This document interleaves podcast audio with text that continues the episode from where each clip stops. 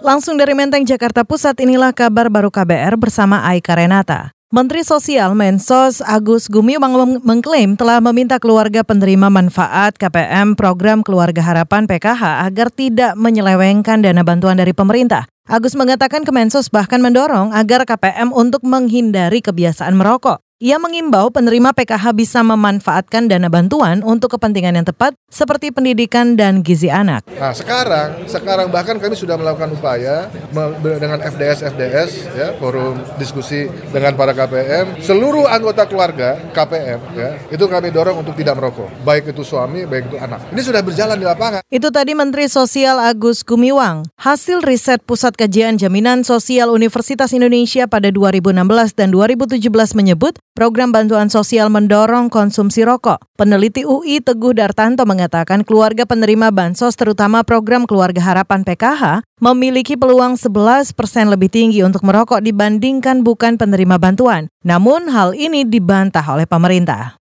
Kita beralih, rencana penurunan harga tiket pesawat berbiaya rendah atau low cost carrier L C C pada hari dan jam tertentu dinilai tidak efektif dan efisien. Anggota Komisi Perhubungan D P R dari fraksi Gerindra, Bambang Haryo menilai penurunan tiket L C C tidak akan berdampak signifikan bagi masyarakat. Penurunan tarif ini yang berlaku dalam seminggu tiga hari, tapi hanya berlaku untuk jam. Itu saya katakan percuma atau mubazir. Dan ini tidak tidak akan terlalu berdampak ke masyarakat secara signifikan atau mencukupi untuk kebutuhan masyarakat. Karena apa? Saya khawatir malah airline itu menghindar dari jam tersebut, sepuluh sampai jam jam empat belas. Mereka akan menghindar dari jam-jam tersebut. Ini sebagai bukti ya, kalau kita lihat dari jadwal, banyak sekali yang malah nggak beroperasi di jam-jam tersebut. Itu tadi anggota Komisi Perhubungan D P R, Bambang Haryo. Sebelumnya, maskapai berbiaya rendah atau low cost carrier L C C akan menurunkan harga tiket pesawat dalam waktu dekat. Namun penurunan itu bersifat terbatas. Penurunan akan dilakukan hanya tiga hari dalam seminggu, yakni Selasa, Kamis, dan Sabtu. Selain dibatasi hari, penurunan tiket pesawat L C C juga dibatasi waktunya, yakni hanya pukul sepuluh hingga empat belas waktu setempat.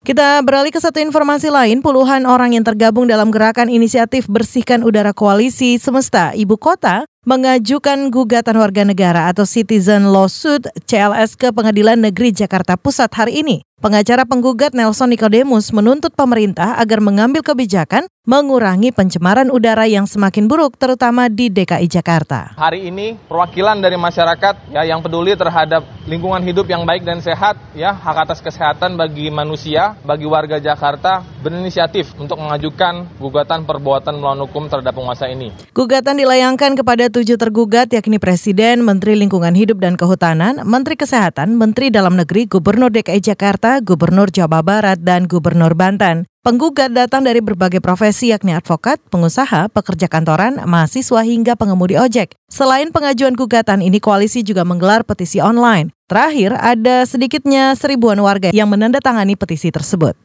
Kita ke satu informasi lain, Bupati Pakpak Barat nonaktif Remigo Yolanda dituntut delapan tahun penjara dalam kasus suap proyek infrastruktur di lingkungan pemerintahannya. Remido dinilai terbukti menerima duit satu koma enam miliar rupiah dari kontraktor terkait sejumlah proyek di Dinas Pekerjaan Umum Kabupaten Pakpak Barat tahun anggaran dua ribu delapan belas. Tuntutan ini dibacakan Jaksa K P K M. Nur Aziz dalam sidang di Pengadilan Tipikor Medan hari ini. Menjatuhkan pidana terhadap terdakwa Remigo Yolanda Berutu dengan pidana penjara selama delapan tahun dan pidana sebesar enam ratus lima puluh juta rupiah, subsidiar enam bulan kurungan. Jaksa K P K M. Nur Aziz menyebut sejumlah poin yang memberatkan terdakwa, di antaranya Remigo dinilai tidak mendukung program pemberantasan korupsi. Ia juga belum mengembalikan hasil korupsinya ke negara. Ia juga dinilai kerap berbelit-belit saat menyampaikan keterangan di persidangan. Demikian kabar baru dari kantor Berita Radio K B R, saya Aika Renata.